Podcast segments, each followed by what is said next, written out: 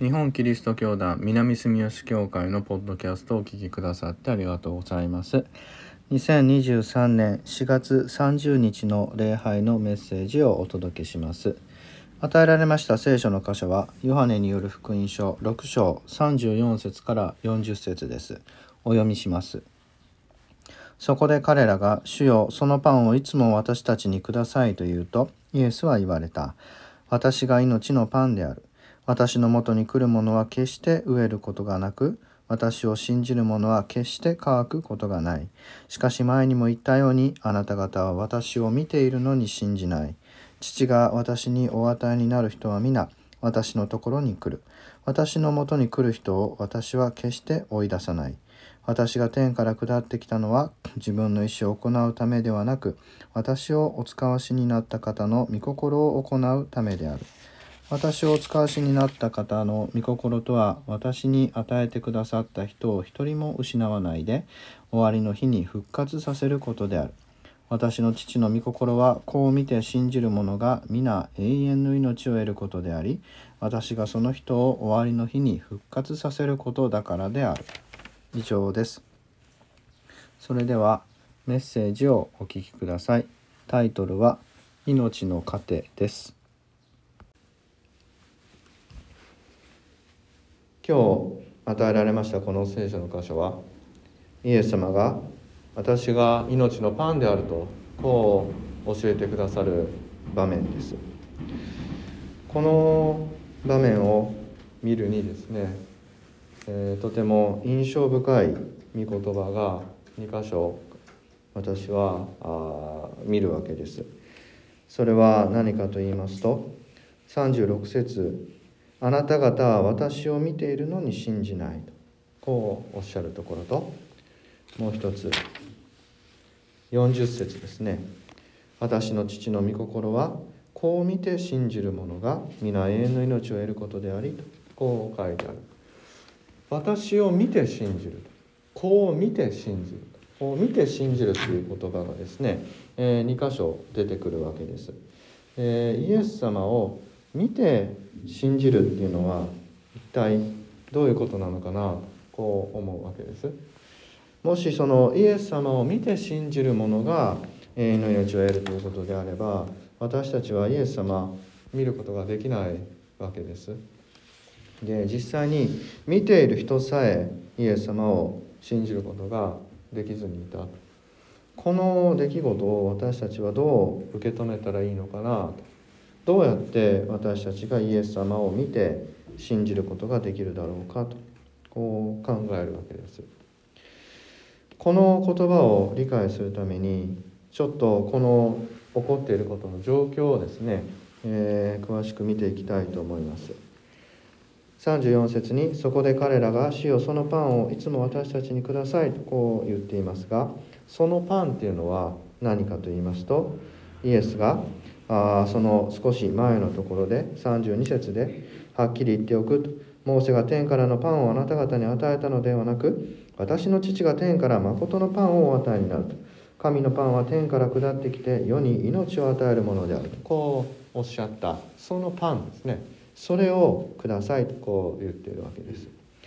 どうしてこのパンの話になったかと言いますと6章の1節以下に5,000人に食べ物を与えるっていう箇所があるわけですね。で人々が集まってイエスの話を聞いていてその人たちにイエス様がパンをお分けになったわけです。大麦のパン5つと2匹の魚これを感謝して祈りを持って咲いて配ると5,000人の男だけで5,000人ですねがお腹いっぱいになったわけでこれを聞いた民衆は自分たちもお腹いっぱいになりたいと思ってイエスのところにやってきて、えー、天から下ってきて世に命を与えるパンを私は与えるとイエス様はおっしゃったのでそのパンをいつも私たちにくださいこう言ったわけです。こう見てみますとこの民衆はお腹がいっぱいになりたいんだなと。命のパンというよりは実質的な物質的な食べ物パンを求めているんだなと。こう分かるわけで。今私たちこの聖書の箇所を読むとこの人たちは本当にその物質に目がいってしまって、イエス様をちゃんと見ることができていないということを思うわけです。しかしこの民衆の人たちがここまでしてですね船に乗ってイエスのところに来てイエスがあのパン配ったところに集まってそこにいないと思ったからイエスを探し求めて、え、やってきたというこの状況を見るとですねこの人たちのこのパンを食べたいっていう気持ちというのはかなり切実なものだなという気がいたします。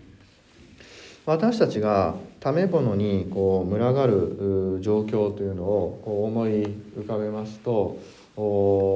日本でありましたらばあどうでしょう流行りのラーメン店に並ぶとかそれこそパン屋さんに並ぶとかあいうことがあ、まあ、グルメ番組などでですね紹介されているのを見ますからあ非常にこう欲深さの象徴のように思えてしまいます。食べ物に群がっていくしかしこの当時の集まった民衆の状況を考えてみますとこれは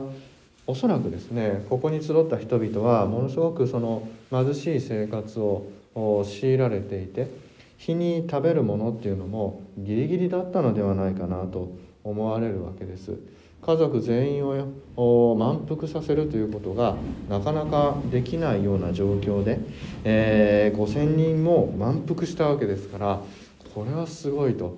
本当にそのお腹が空いた日々を過ごしている中で、えー、ちゃんとしたご飯が食べたいっていうこの思いによって、えー、人々はイエスを探し回ったんじゃないかなとこう考えるわけです。これはあのグルメのために食べ物を美味しいお店を探して回るのとは全然違ってその日を生きるために子ども食堂であるとか炊き出しであるとかそういうものを探し求めるそういう空腹を抱えた人々の状況だった。今の現実で言えば貧しさの貧困のために食べるものがなく住む場所が奪われてえー、どうしようもない中でせめて腹を満たしたいというこの思いによって食べ物があるところへ一生懸命向かっていくとそういう気持ちであったんじゃないかなとそう思います。そう考えるとこの民衆のですねイエス様にパンをくださいというこの要望というのはあ何もですね欲望にまみれたあそういうものではないと本当に切実な願いであったんだろうなと思います。でイエス様はそのような人たちに対して私が命のパンであるとおっしゃるわけですね。で人々は本当に生きるために食べ物を必要としているしかしイエス様は私がそのパンだと今日は読まれてませんけれどもこの後ですね51節にこう書いてあります。私が与えるパンとは世を生かすための私の肉のことであるとこうおっしゃるわけですね。でイエス様がこう56節見ると「私の肉を食べ私の血を飲む者はいつも私のうちにより私もまたいつもその人のうちにいる」とこうおっしゃっていて自分の肉が肉体が食べ物だとこうおっしゃるわけです。でこれを聞いた弟子たちはですね 実にひどい話だ 誰がこんな話を聞いていられようかと言って、えー、大勢の弟子たちがイエスから離れ去ったとヨハネによる福音書には書かれています実際に本当にこうお腹が空いて食べ物が欲しいと思ってイエス様のとこに集まった人たちに対して私が食べ物だ私の肉を食べろとこうおっしゃるとこれは聞く者からしたら実にひどい話だということに なるなってしまうこれは非常にこうよくわかることかなと思います。イエス様はどうしてこんなことを言われたんだろうかと。イエス様は彼らのこの空腹の状況というのがお分かりにならないんだろうかと決してそんなことはないわけでイエス様はお腹が空いてご飯が食べられない状況がどれだけ苦しいかということを実はよくご存知であります。マタイによる福音書の4章を見てみますと誘惑を受けるっていう箇所があるんですねイエス様は霊に導かれて荒野に行かれてですね悪魔から誘惑を受けます。40日間昼も夜も断食した後空腹を覚えられたとこう書いてありますね。40っていうのはあ実際的にこう40日間飲まず食わずだったわけではなくて40っていうのは非常に長い間というイメージですので、えー出エジプトもですねあれので40年さまよったわけで40というのは相当の長い期間という意味だと思いますがまあそれでも40日間ですよ。断食して空腹を覚えられたと。イエス様よっぽどこう我慢強い方だなと思いますけれど。そこに誘惑する者が来て言うわけです。神の子ならこれらの石をパンになるよう命じたらどうだと。そこでイエスは言われるわけですね。人はパンだけで生きるものではないと。神の口から出る一つ一つの言葉で生きると書いてあると。イエス様もパンを求めてお腹が空いて、えー、空腹によってですね、えー、まあ、40日ですからあ死にそうになった経験があるわけですね。それでもなおイエス様は単にパンを求めるのではなくて本当に生きるために必要なものは神の御言葉であるとこうお答えになっているわけです。そこでまた再びヨハネによる福音書に戻ってみるとヨハネによる福音書の一章の一節からちょっと読んでみますとヨハネはこう言ってるわけです。初めに言葉があった言葉は神と共にあった言葉は神であった。この言葉は初めに神と共にあった。万物は言葉によってなった。なったもので言葉によらずになったものは何一つなかった。言葉のうちに命があった。命は人間を照らす光であった。こう言っているわけです。つまりこの御言葉ですね。神の言葉というものが命そのものなんだと。こうヨハネは言っていましてこれはその神の御言葉によって生きるんだというイエスのあの言葉にですね非常にこう通ずるものがあるわけです。そしてそこに加えてヨハネは一章の14節でこういうわけですね。言葉は肉となって私たちの間に宿られた。私たちはその栄光を見た。それは父の独り子としての栄光であって恵みと真理とに満ちていた。ヨハネはこの神様の御言葉命のそのものである神様の御言葉がイエスなんだ。こうヨハネによる福音書は言うわけです。だからイエスは命のパンなんですね。イエスの御言葉によって、えー、神の御言葉であるイエスによって私たちは生きるんだと。人はパンの実で生きるにあらず神の口から出る言葉一つ一つで生きるその言葉の一つ一つがイエスとして現れているこうヨハネは言っているわけです。そしてその言葉を見ているかどうかこれが問われている。イエス様がおっしゃることのみならずイエス様のなさることの一つ一つが神の御言葉なわけです。だからイエス様がどのようにされたかどのように生きられたかということそれを見るということが神様の御言葉を見るということであってイエス様を通してその命そのものを私たちは見ることができるんだとこうヨハネは言っているわけです。そしてそれを見たらやはり私たちは信じざるを得ない。イエス様の神の御言葉の実現としてのイエス様を目の当たりにした時にはそこには信じるっていうことがあ当然として湧き上がってくるわけです。しかしこの民衆はそれを見ていない。そこが問題なんですね。彼らは毎日の生活に精一杯で、えー、持っていないものに目を注いでもっと必要なものはなこれだ。生きるために必要なことはこれだ。その物質的なものに心をとらわれて本質的な命そのものであるイエス様を見ることができずにいると。ここに彼らの問題があるんだとこう思わされます。私たちもこの民衆の気持ちはよくわかります。生きるのに精一杯ですね、えー、決して私たち裕福にお金を好き勝手に使えるわけでもないですし日々食べていくのもやっとでありますからましてやこの教会に献金するっていうのも本当に皆さん苦労しながらあ教会を支えてくださっているだろうなと思わされます。また私たちこの群れも高齢化も伴いつつですねコロナもあり日々日々こう日が人が少なくなってきて今日で言いましたらば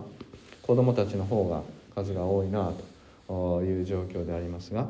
あそういう目に見えるその貧しさっていうものにとらわれていってしまって、えー、不安になっていくわけです。しかし私たちはそうやって物質的に目に見えるものにとらわれて心を奪われて心がしぼんでいきますけれどこれこそがあなた方は私を見ているのに信じないとイエス様がおっしゃった状況であろうなと思います。私たちの目の前には聖書という形で神の御言葉があるわけです。私たちは実際にこの聖書を通してイエス様を見ているわけです。神の御言葉の実現として立たれたイエス様がどれほど人を愛し貧しい人を愛し神と共に歩まれて私たちのために命を捧げて十字架にかかり復活による希望を見せてくださったかっていうことがもう目の前にあってこれこそが私たちの命の糧であるにもかかわらず見ているのに信じない状況に陥っていく。そうではない物質に心とらわれ心が貧しくなりしぼんでいってしまうわけです。これは一体どうしたことだろうかと。どうすれば私たちはイエス様を見ることができるんだろうかイエス様はおっしゃいました。人はパンのみで生きるものではないと。神の口から出る一つ一つの言葉で生きる。ヨハネは言いました。命ある言葉が肉を持ってイエスとなった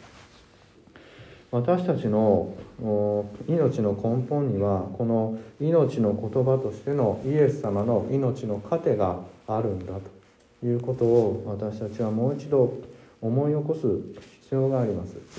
どれだけ物質的に恵まれていたとしてもこの命の言葉が私たちの心を生かしてくれることがなければ私たちの生活は虚しいものになっていってしまうと。物質はどれだけ求めても絶えることがなく欲望は消えることがありません。一つのものを手に入れれば次のものが欲しくなり何か美味しいものを食べればもっと美味しいものが欲しくなり。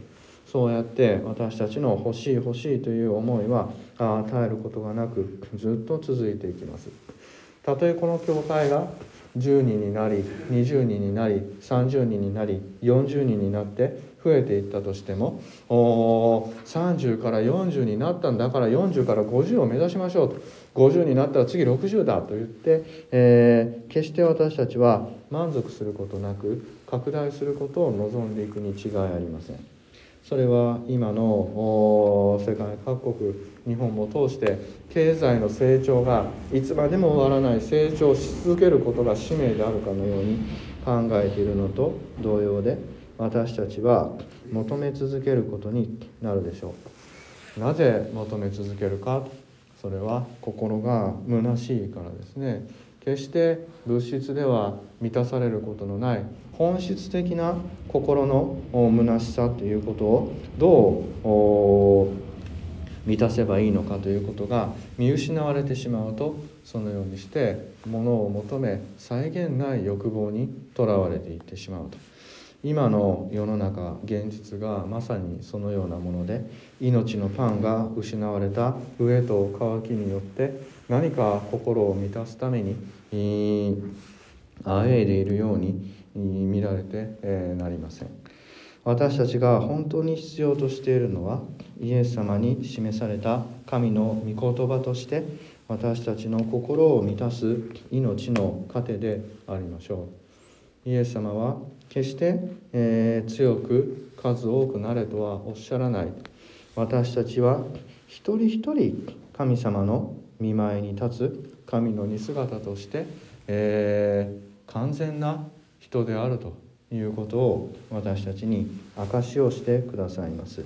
そうやって神の前にイエス様に満たされて立った時には私たちは飢えることも乾くこともありません。私たちはまず目に見えるものではなくて心を生かし私たちを生かす命のパンとしてのイエス様を求めなければいけないということが私たちにははっきり分かります。私たちがこのイエス様を見て信じるために日々聖書に親しみつつイエス様が示してくださった愛と奉仕の生き様をまたなぞるようにですね私たちもイエス様に倣って歩んでいきたいと。そうすればそこに私たちの命本当の永遠の命の言葉が私たちの心に宿ってくださる。そうすれば私たちはこの物質的な喪失に上と渇きを覚えることなく日々満足して神様が私たちを生かしてくださっているのだということに感謝しつつ歩むことができるに違いありません。私たちはそのことを信じて日々イエス様を通して与えられる命のパン命の糧神様の御言葉を求めて歩んでいきたいとこう願います。祈りましょう。天の神様今日の御言葉を感謝いたします。現代の人類が抱える虚しさ喪失感をあなたはイエス様を通してすでに教えてくださっていました。私たちが物を求め食べ物を求め飢えと渇きを癒すために自己中心的になりながら奪い合うこの世の中において本当に満たされるべき飢えと渇きはあなたの御言葉を欲する心であると教えてくださっています。私たちの心の奥底にあるこの上をあなたの御言葉によって満たしてください。命の上と渇きがあなたの一人子であるイエス様を通して満たされることによって私たちはこの世に本当の意味で生きていくことができます。どうぞイエス様を通して与えられるあなたの御言葉によって私たちの命を満たしてください。私たちが物質的な肉体的な上と渇きではなく心の奥底にある命の上と渇きに気づくことができますように。そしてその心からあふれ出てくる命としての上と渇きの欲望を私たちが聞き取って本当に必要な命の言葉を求めてあなたを探し求めることができますように。あなたが与えてくださったこの命の言葉としての聖書を私たちが日々親しみ命の糧とすることができますように。どうぞ和解と平和と許しの道を示してください。この願いと感謝私たちの主イエスキリストの皆によって見舞いを注げいたします。アーメン。